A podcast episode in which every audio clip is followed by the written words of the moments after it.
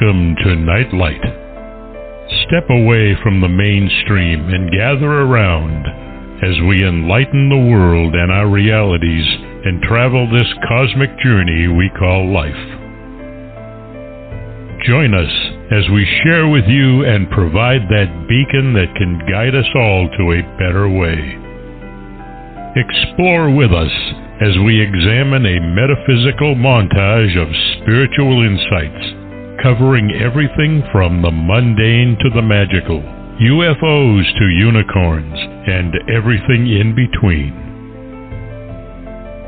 This is a time of awakening, of sharing and evolving, of spreading our wings and soaring on the cosmic breath of creation.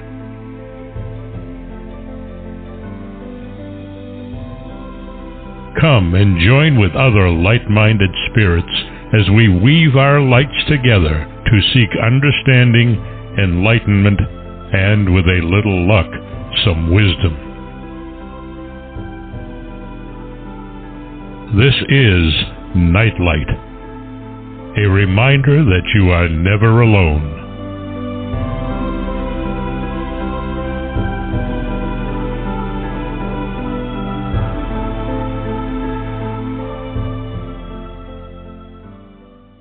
Welcome, everybody, to Nightlight. My thanks to Ken Quiethawk for his amazing intro, as always.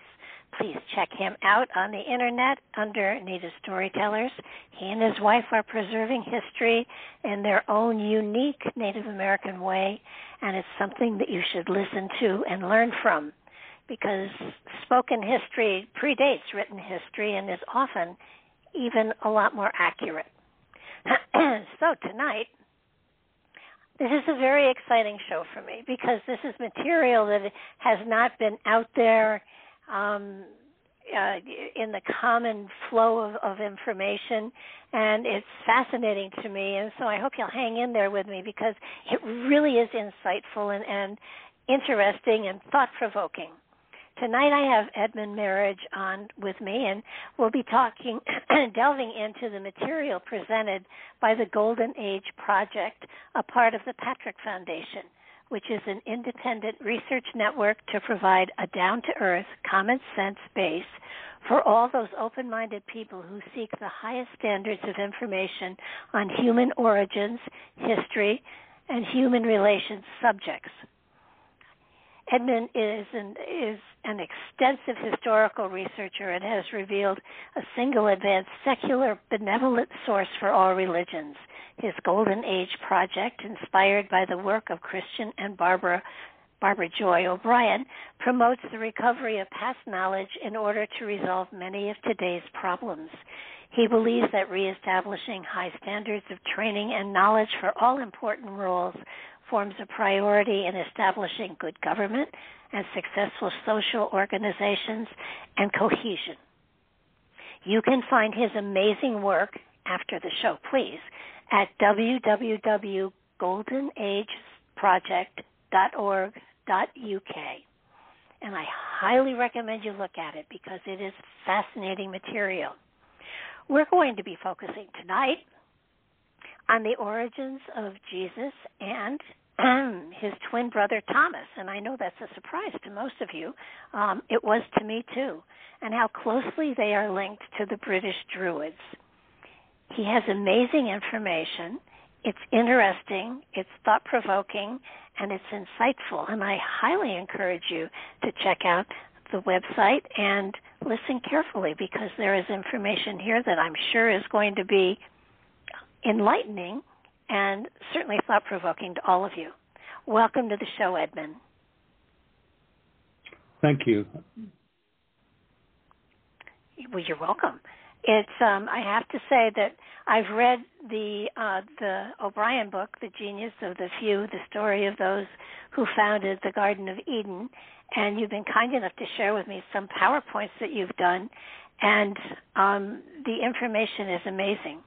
And I'm so excited that you're here to discuss this information with me. And um, I, I know saying that, that Jesus had a twin brother is is kind of a shock to people, but um, with the with the background work that you've done and the O'Briens have done, it it uh, it makes some sense, especially the link to the Druids. And I've often thought that the message of Jesus was was very closely linked to, and in in certainly in Congress with the teachings of the Druids that predate everything almost. So, how do we start this? I mean, I think basically we should start out with Mary and her family so that, you know, we can make sense of the fact that Jesus had a twin brother. Uh, well, thank you. The um, the starting point for the whole project was Christian O'Brien. Christian O'Brien was an incredibly successful exploration geologist.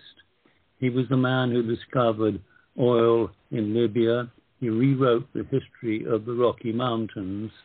And while he was doing his ex- exploration in the area of, of Sumer, um, he found clay tablets on the top of a mound, which later he was credited with discovering as uh, Zugurut. And the key point here is that he's the only person who has properly translated the ancient cuneiform. Um, Samuel Kramer hoped it will be done in 1926, and O'Brien set about when he retired from the oil industry to translate that cuneiform. Now, by translating the cuneiform, he found that the Sumerians had left a very accurate and detailed record of uh, the Garden of Eden, uh, the place run by the Elohim. Now, the word Elohim we've used for God singular, whereas it is a plural word. And El means bright, and, and, and the second part of that word means shining. So we're talking about our own Christians busily worshipping the shining ones, um, and yet calling them Elohim singular, when in fact it was Elohim plural. And from that work, we've got now a very thorough um, survey, search, um, um, exploration of the shining ones at, at action and work way back before massive cosmic catastrophe at 10,850.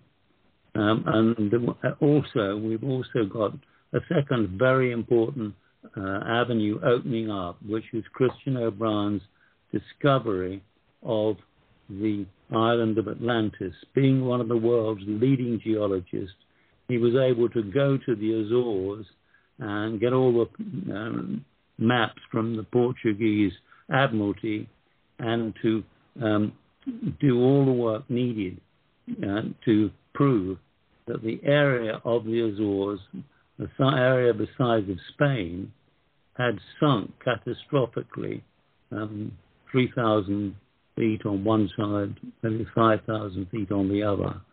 And so he proved beyond all reasonable doubt that our ancestors had occupied this very large area of land in the middle of the Atlantic Ocean, which was uh, almost certainly destroyed by the movements in the Earth crust, which followed the cosmic uh, catastrophe in 10,850, which was very large parts of a comet which had exploded in 39 BC the heavy debris being last to arrive and causing the most damage, um, and much of the debris coming in over the Hudson Bay, moving the Earth on its axis by 14 degrees, which is what is recorded in the Great Pyramid.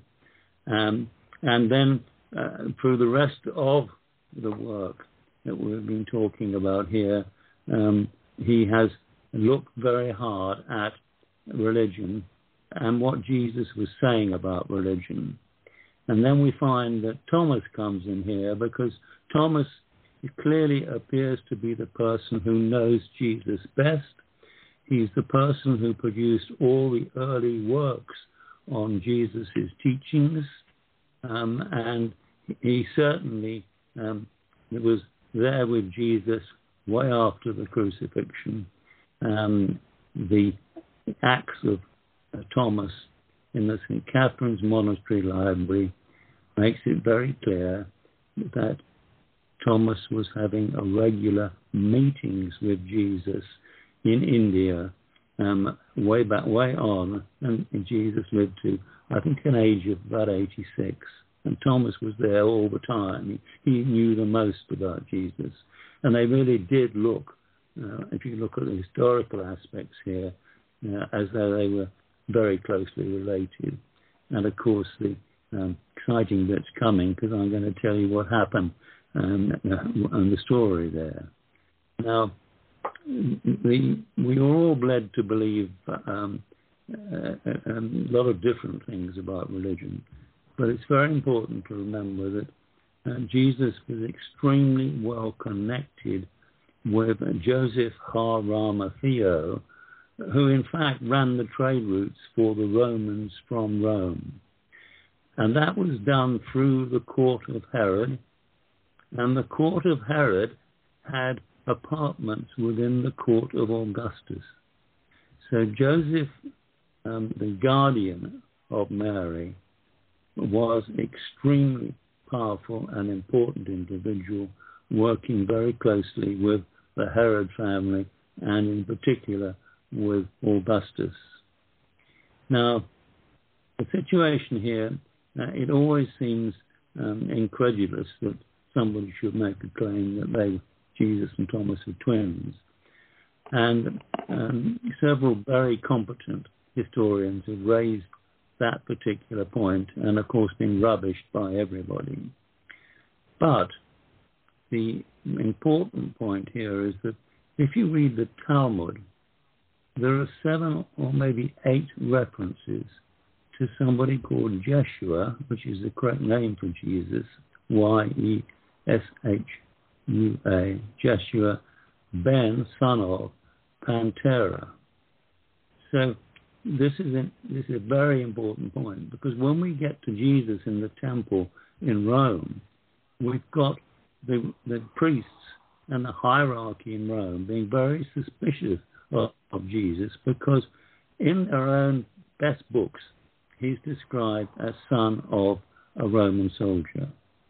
Um, and that's why there was so much hostility, or principal reason for the hostility between the high priests in the temple um, who wanted Pilate to get rid of him, um, because, um, as I say, um, he, he, was not a Jew, 100% Jew. He was 50% Jewish, although his mother Mary was on the line of David she was very well educated. Um, she was entitled to the fortunes from the Herod family. Um, there's a point here too that, that hereditary um, claims pass through the female line in certain areas. But anyway, the point is that it was quite normal for her as a princess whose grandmother was married to one of the British kings, it's quite normal for her to be right at the heart of the court of Herod and right at the heart of the court of Augustus. Now, in 8 BC, we have a situation, and if anybody reads Allan Massie's wonderful book on Tiberius, they get a lot of clues because he is the one author, in my opinion, who's really got to grips with what a brilliant soldier and a brilliant man Tiberius was. And later we find Tiberius um, suggesting to the Senate that Jesus is given a, a title within the Senate um, to go along with what was called Pax Romana. And they wanted to give Jesus this title because of all the efforts he made to continue Roman peace. That's what Pax Romana meant. Now, when very attractive soldier who was very upset and lonely because his own wife was behaved um, or his had been set, set a problem by Augustus. Augustus wanted him to marry his own daughter Julia, who was a complete nightmare. Um, and Allan Massie describes all this extremely well in his book. But the point was that it was clear that when he returned from his campaign in Germany, he was a pretty unhappy man. And, uh, and that is where he undoubtedly met um, Mary, um, and obviously, like so many people at that time, even this time, had a fling.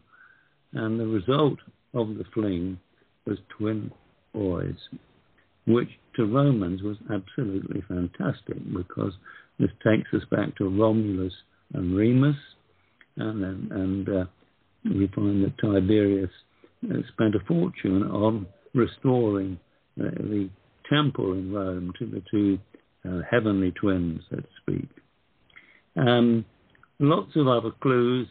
Um, uh, Tiberius was um, being informed of Jesus' every move. Um, he had a wonderful letter from King Abgar V from Edessa, who wrote and said, I hear you're curing people of illness. I'm not feeling very well. Come and heal me. And Jesus wrote back and saying, I'll send you one of the disciples, but um, um, I, am very got a lot of work to do, jobs to do, and I've got a report back to he who sent me. That's one of the many clues here um, of Tiberius um, having two fathers, a heavenly father and an earthly father. Um, and uh, the, there are other very important clues here because we find out at the time of the crucifixion, uh, Pontius Pilate um, was watching very closely what was happening and reporting back to Tiberius. Now, if Jesus had been a Roman, that would be pretty natural, especially if Tiberius was the father of Jesus. But the, the, whole point here is that uh, if he'd been a Jew, he wouldn't have got a look in. Hot time, uh, Pontius Pilate wouldn't have been interested. And the key point here I'm making is that Pontius Pilate had no choice but to make it look as though Jesus had been crucified because he only had 125 Scots Guards soldiers and we had maybe, I don't know how many, well, it was a million or more people, but uh, in, for, in for the festival of the Passover, but an enormous number of people. Um, and therefore, what he did, quite sensibly, in my opinion, was to make it look as though Jesus had been crucified. And, and, and, we have the record too that Jesus was only on the cross for six hours. He, no nails were used. He was tied on the bar or bars probably um, for six hours, um, and he had a sponge given him to um, refresh his mouth, uh, and he also had apparently a spear put in his side on the lower ribs, which is something that you would do to make sure somebody hadn't got too much fluid in their lungs. And the but, man but who came along to collect the body. Can I interrupt for a second because you know everybody, you know, the Bible has reported that there were nails. So where is the information that he was tied on the cross and not nailed to the cross come from? Yeah, sure. Um, uh, the point is that you have to put yourself in the position of Tiberius Caesar, who took complete charge of the crucifixion. And uh, um, this is obviously a debatable point, but remember, within two or three days, Jesus was back right into a normal state of mind and condition and body and teaching his inner circle of disciples, which consisted of men and women, and imparting the knowledge which is uh, recorded in the path of light by the disciple scribes Matthew, Philip, and of course Thomas. And so we've got a number of factors here which greatly assist us. One other point I would make is that um, the greatest scholar on Druidry, the Reverend R.W. Morgan, who wrote a book on St. Paul in Britain in about 1880, um, he made the point that the Sermon on the Mount was pure Druid teaching and philosophy. very, very important. So here's Jesus arriving um, in uh, 29 AD at Capernaum on Lake Tiberias now, and he was preaching and teaching Druidism.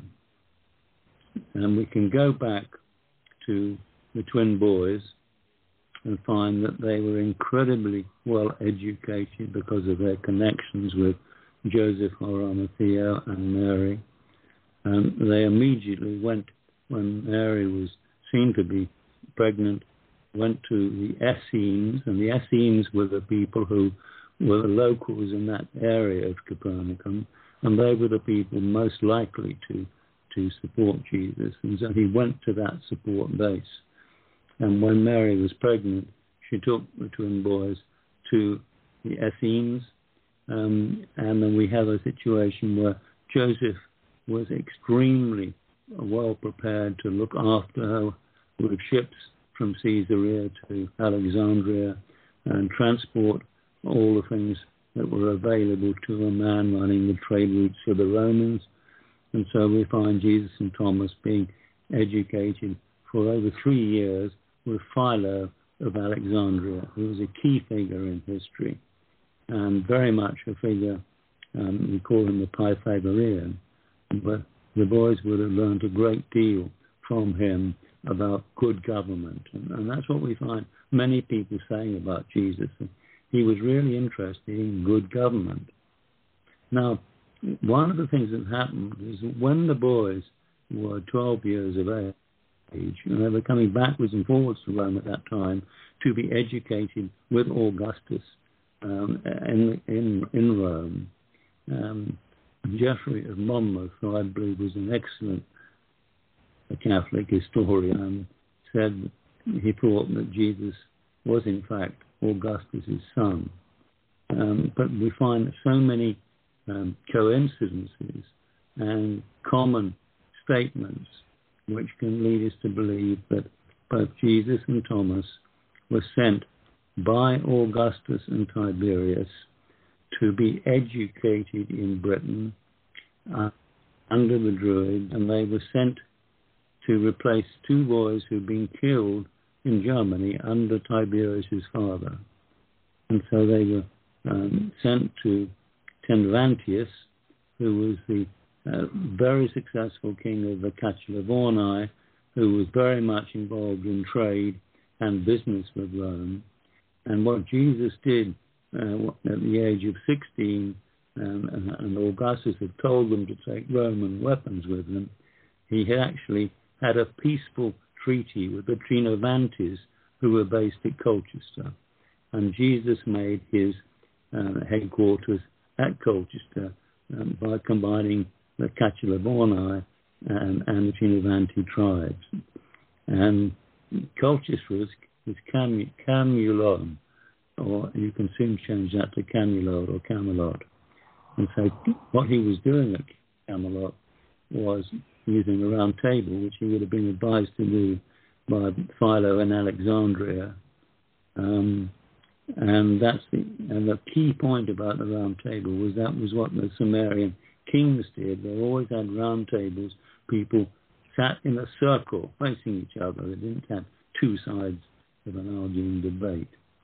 Uh, and, and, then when we had the final treaty with um, the Roman emperor who was persuaded to come to Britain in 44 BC with an army, uh, thanks to Jesus having many sons, and one of the sons being a real troublemaker, who tried to persuade um, um, the, you know, Caligula to bring an army, and Caligula's troops ended up by collecting seashells on the beach. But there was very rapidly a treaty between um, um, the key figure at that time. Um, and in fact, it, it, it, says seven or eleven of the British tribes. But Jesus had uh, been appointed by the Druid Council to the, the um, Pendragon king of kings of the Botanic Isle because he had so impressed all of them at a very early stage. And so here was a, a young man And by the time he was 17, 18, 19, he really knew his stuff and he was uniting the country and doing all the good things that fell apart when Nero came along and when Roman order completely broke down. And we know what, what happened to the, the tribe of Boadicea and her husband. And Faustus actually left half his kingdom to the Roman emperor. That's how highly respected the Roman emperors were at that point. And then, of course, the administrators in Britain and the people who hated Druids uh, vented their spleen on killing as many Druids as possible and being as badly behaved as you can imagine with Boadicea and their daughters. And everything seemed to turn around at that point. But Jesus had been long gone. Uh, Tiberius had wanted him to go to Judea to sort out the problems in Judea, which were a running sore. And they, in the end, they were only resolved by a slaughter from the Roman army. So here we have um, actually incredible people doing a very good job um, who didn't pull it off because of the state of the Roman Empire and the attitude of the Roman emperors and the fact that it wasn't a true political system that was ever going to work. So, in a nutshell, we have a story where we're actually left with fantastic knowledge about the journeys of the soul and the spiritual knowledge that eluded everybody for so long. Um, and we also can learn so much from what Jesus actually said. He he wasn't a miracle maker much. Everybody seems to, um, disguise him or claim he made miracles, but his basic interest was the government, and people should be um, true to one another. Um, and, and therefore, we have, in reality, a fantastic story which ends with Jesus and Thomas living to old age and setting up a religion, Church of the East, which lasted a thousand years, and which Muhammad uh, insisted through fatwas that Muslims respected equally the Church of the East. Another very important point. But history hasn't been kind as far as religion is concerned, hasn't been kind to the people. And it's always been a source of people killing one another.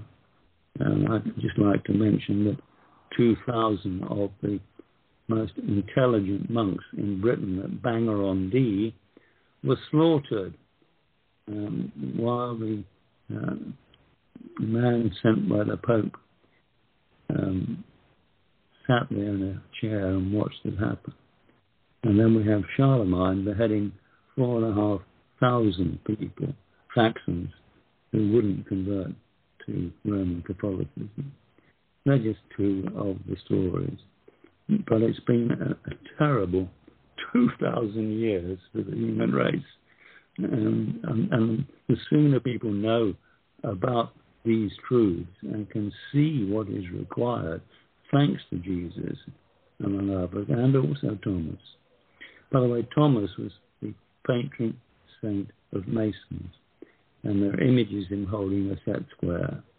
And he was an incredibly competent individual, much the same way that Jesus was too, and totally practical.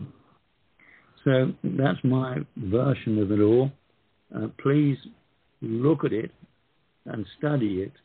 And um, if we can bring about change and, and realize that we only want one religion, and, and that religion should be, as the Druids were, people who believed in peace and not war, no war at all. And they were always doing everything they could to stop people fighting. And you think where we've got to in the last 2,000 years, it's been and still is a disaster. Thank you. well, that's that's an amazing dissertation. Um, it it feels though you know, people are going to to question where does uh, you know the element of the virgin birth and the Trinity where where does that come into any of this? I mean, was it was it the element of they made a religion out of whole cloth, or because his teachings are are, are amazing and his philosophies are amazing, but yet you don't you don't hear a lot of that from any of the churches, any of the Christian churches for sure. Well, I think you only have to remember the Synod of Whit, the Synod of Whitby, which is one of the most important situations where the British Church stood on one side and the Danes from Northumberland and Kent stood on the other side. And the the Danish king, Northumberland, passed the casting vote, which dismissed British Christianity and put in its place Roman Catholicism. Um, I've never known anywhere in my life, uh, medical records or anything else, where there is such a thing as a, a virgin's birth. Um, and I think if we look at so much of the material, um, we could actually dismiss so much of the church propaganda, which they could get away with um, going back in time. But I don't think they can get away with it any longer because it doesn't stack up, doesn't make sense. And so um, we're looking here and trying to present here a far more sensible story about Jesus, his family, the Romans, everybody else, so that we can get back to the truth. the Druid motto was the truth before the world. Absolutely essential, and it's the same today. We seem to be losing our way on what is the truth. As Pilate said four times to Jesus, What is the truth? That is the Druid um, uh, statement in a court hearing. And so um, uh, I don't have any difficulty um, promoting this particular um, concept because I happen to believe in it. And I've done a uh-huh. great deal of work to make sure that I don't make a fool of myself. and so I'll answer any questions from anybody. well, there's there's um, a great deal of evidence to support the fact that the first Christian church was in Great Britain. Yes, that's right. We we've actually I I find in my in my records loads of Catholics who were brilliant men. I mentioned uh, Geoffrey of, of uh, Monmouth, and then there was Polydore Vergil, who was the um, wrote a history of Britain for Henry VII, and then Cardinal Baronius, the best of the lot. Now, those three staunch Catholics, and Cardinal Baronius almost became Pope, and, and, they all understood what I'm saying, and, and, they, and they know that Christianity started in Britain. Well, if Christianity started in Britain, who was going to start it? And we're right back to the fact that it was Jesus and Thomas principally, and with the help of their children, many children, um, Caractacus, who became the um, uh, key um, administrator when Jesus went to Judea, um, a high king. Um, and then you had a lot of family links and contacts there. And Thomas was actually um, went to take over the um, the, the, territory of the Atrebates at Silchester when the head of the Atrebates decided to go back to France because they'd fled originally to Britain when the Romans were uh, sacking France. And the British, in fact, sent 50,000 troops to support the French against the Romans.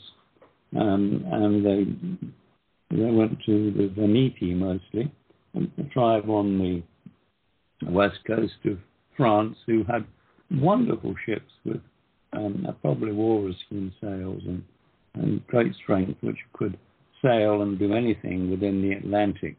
And then the worst weather, and the Romans were absolutely amazed when they saw it. So there was a great history of friendship between France and Britain and all those European countries uh, under, under the Druidism flag. And as I say, it had been around for a long while. I think we can say quite conclusively that the Druid principles ethics that Jesus expounded so well go right back to what we now know about Atlantis. Uh, and so there's another aspect to this whole story. Well, who were the Atlanteans then? Who were they? who were that. they? I, yeah, who were the Atlanteans? Where did they come from?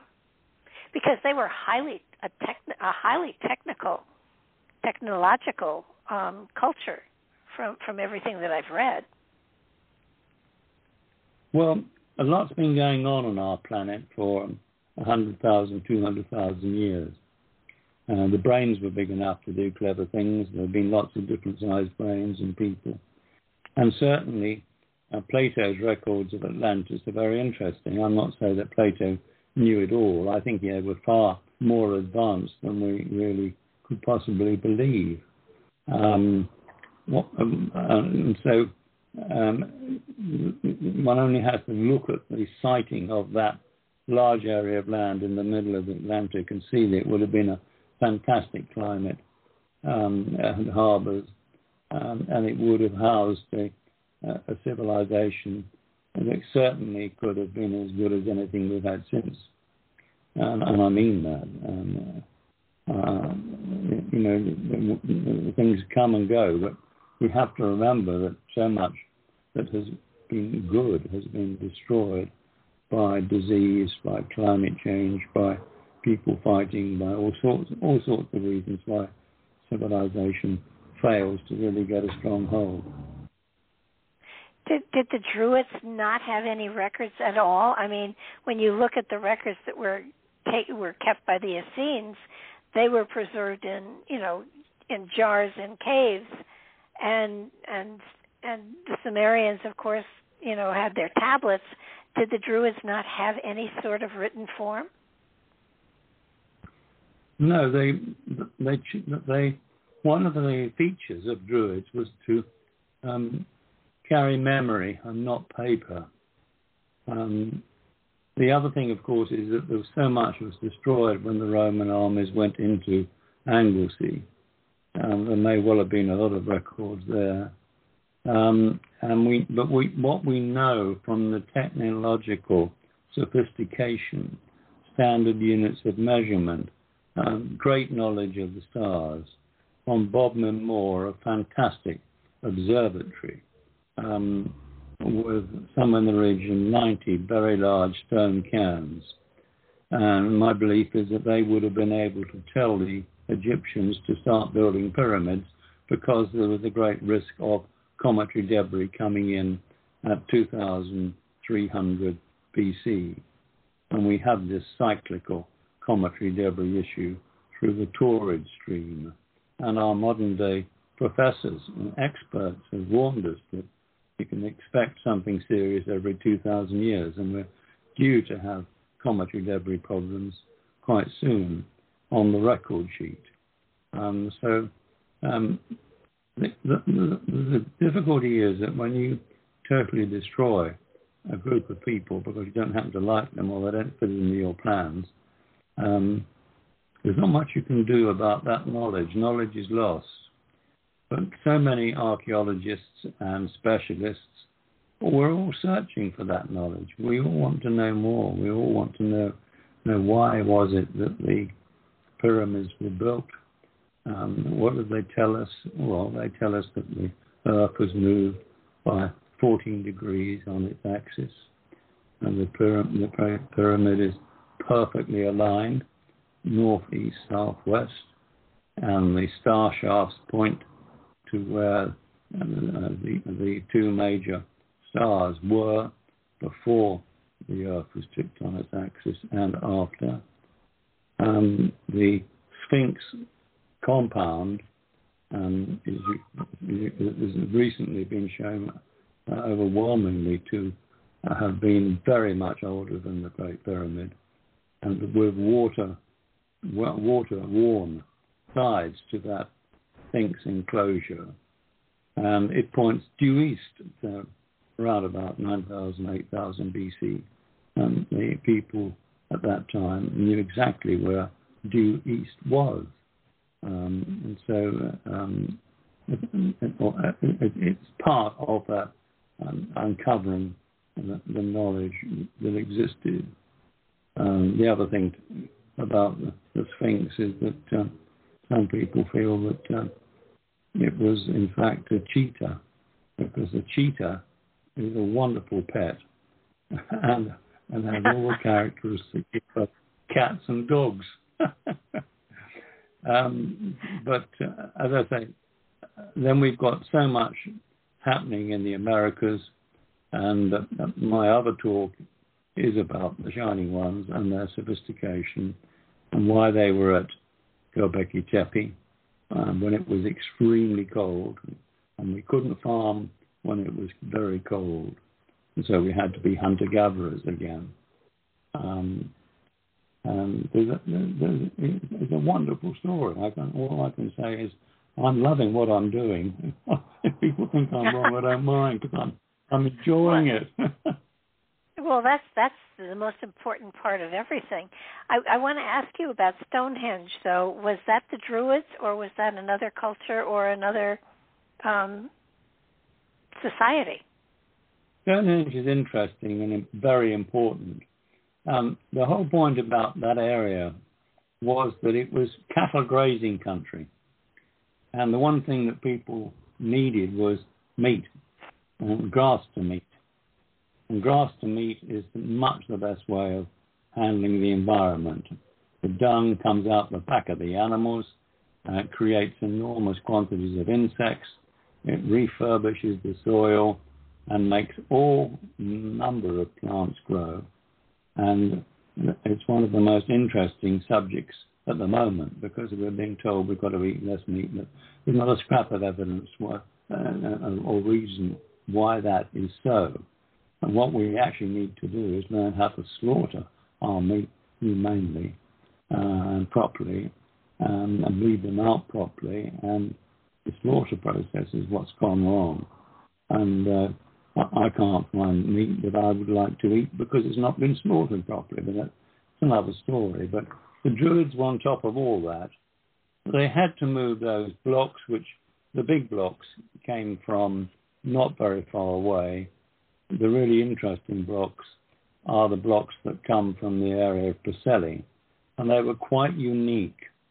And they were uh, they were stones, um, rocks naturally occurring, only place in this whole country where you find that type of rock, and they are created by cometary debris impacts, great heat, um, and that's a very very important point.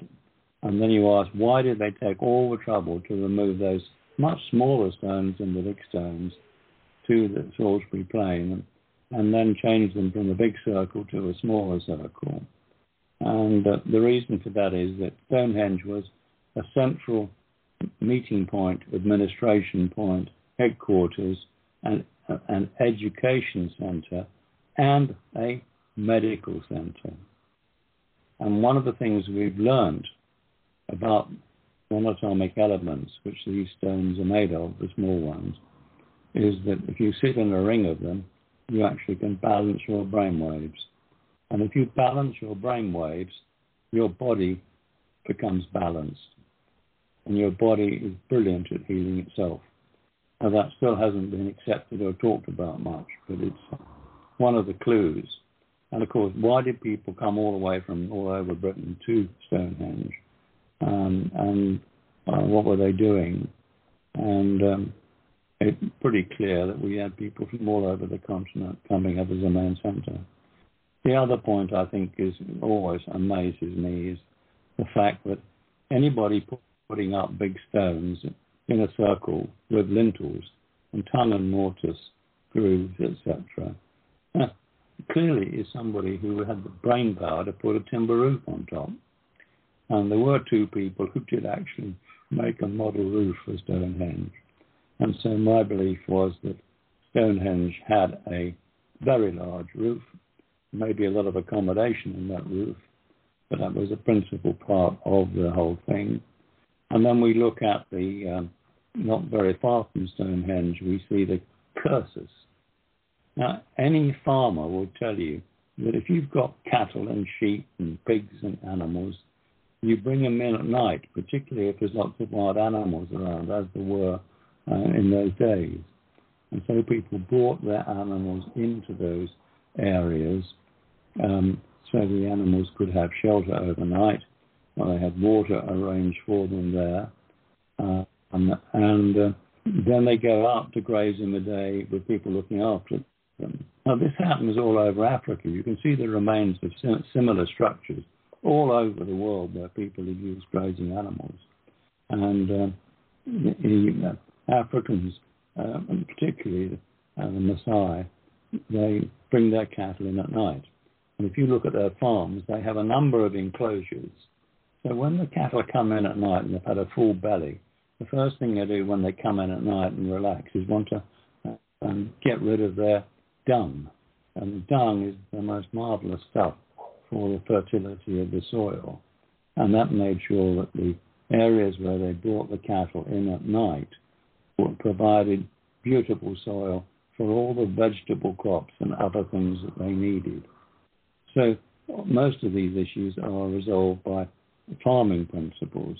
And same with Avebury. Avebury, for example, um, the whole area was a massive uh, cattle grazing area. Um, and the problem about Avebury was that um, there was water running there and springs there, but they had to be able to make sure they could store a massive quantity of water when they had their big markets, which meant loads of cattle coming in up each of the avenues. There was an in avenue and an out avenue, um, taking animals from the ridgeway or back to the ridgeway. And so these are all practical farming problems which any farmer today would recognize if he looked at that big picture to see what people were doing. So they had their meat, they had their sheep, they had their wool, um, they had a, a number of farm animals, but also they knew how to manage the land and look after the land. And that's something we have almost forgotten now. We just don't understand the fact that the more grazing animals you have, the more diversity of plants. Very, very important. Right. but but who built Stonehenge? Sorry? Who built I missed that. Stonehenge? Who built it? Well, the, yes. the, the, the, master the master builders amongst the Druids. Oh, okay. That's that's where I was going. Because I, I yeah. truly did, you know, I've, I will always believe that the Druids were responsible for it. The, the Druids were fantastic people, and, and, and they had a hierarchy. Mean, we always had these hierarchies, but you had the best possible people running the country. And the point was, there's very little war. Druids uh, was a system which very rarely allowed fighting. Uh, if there was two armies lined up, one or the other, there'd be a woman druid or a man druid, then they'd say, stop. Uh, if you're the leader of that lot, you can come and fight the leader of this lot. And that usually meant neither of the men would fight.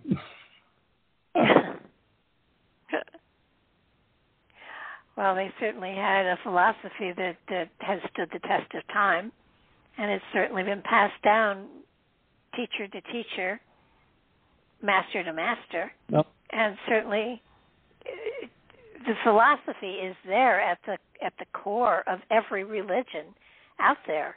It's just that there's so much dogma built up on top of the the truth that sometimes the truth doesn't even get through. Well, their motto was the truth before the world. We have a uh-huh. very solid record of being regarded as missionaries from Sidon in about 3,900. Uh, and later on, we're getting people talking about the fact now they realize there was such a place as Atlantis, that the Druids were the, uh, or ran the politics and the so-called religion in Atlantis.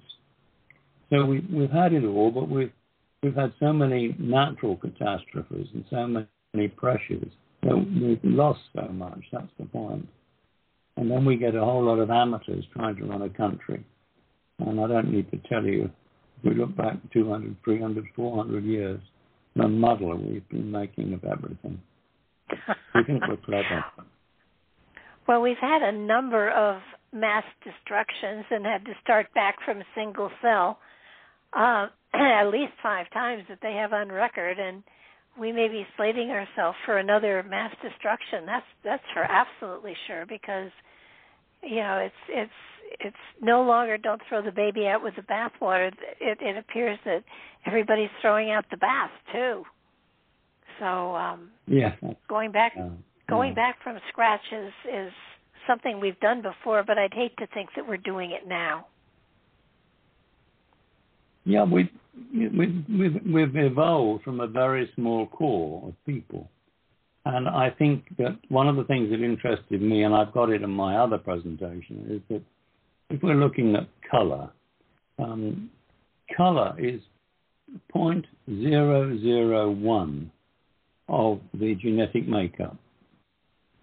Uh, you know, only more people would realize that. It, it, it's utter nonsense to use color in any kind of argument or debate that somebody isn't as good as somebody else. Um, quite extraordinary, but this is you know, blind ignorance, I think. Well, I do thank you so much for all of your information. I'm noticing that we're very close to the end here, and I want to I want to recommend that people absolutely um, check out your your website, and it's www.thegoldenageproject.org.uk.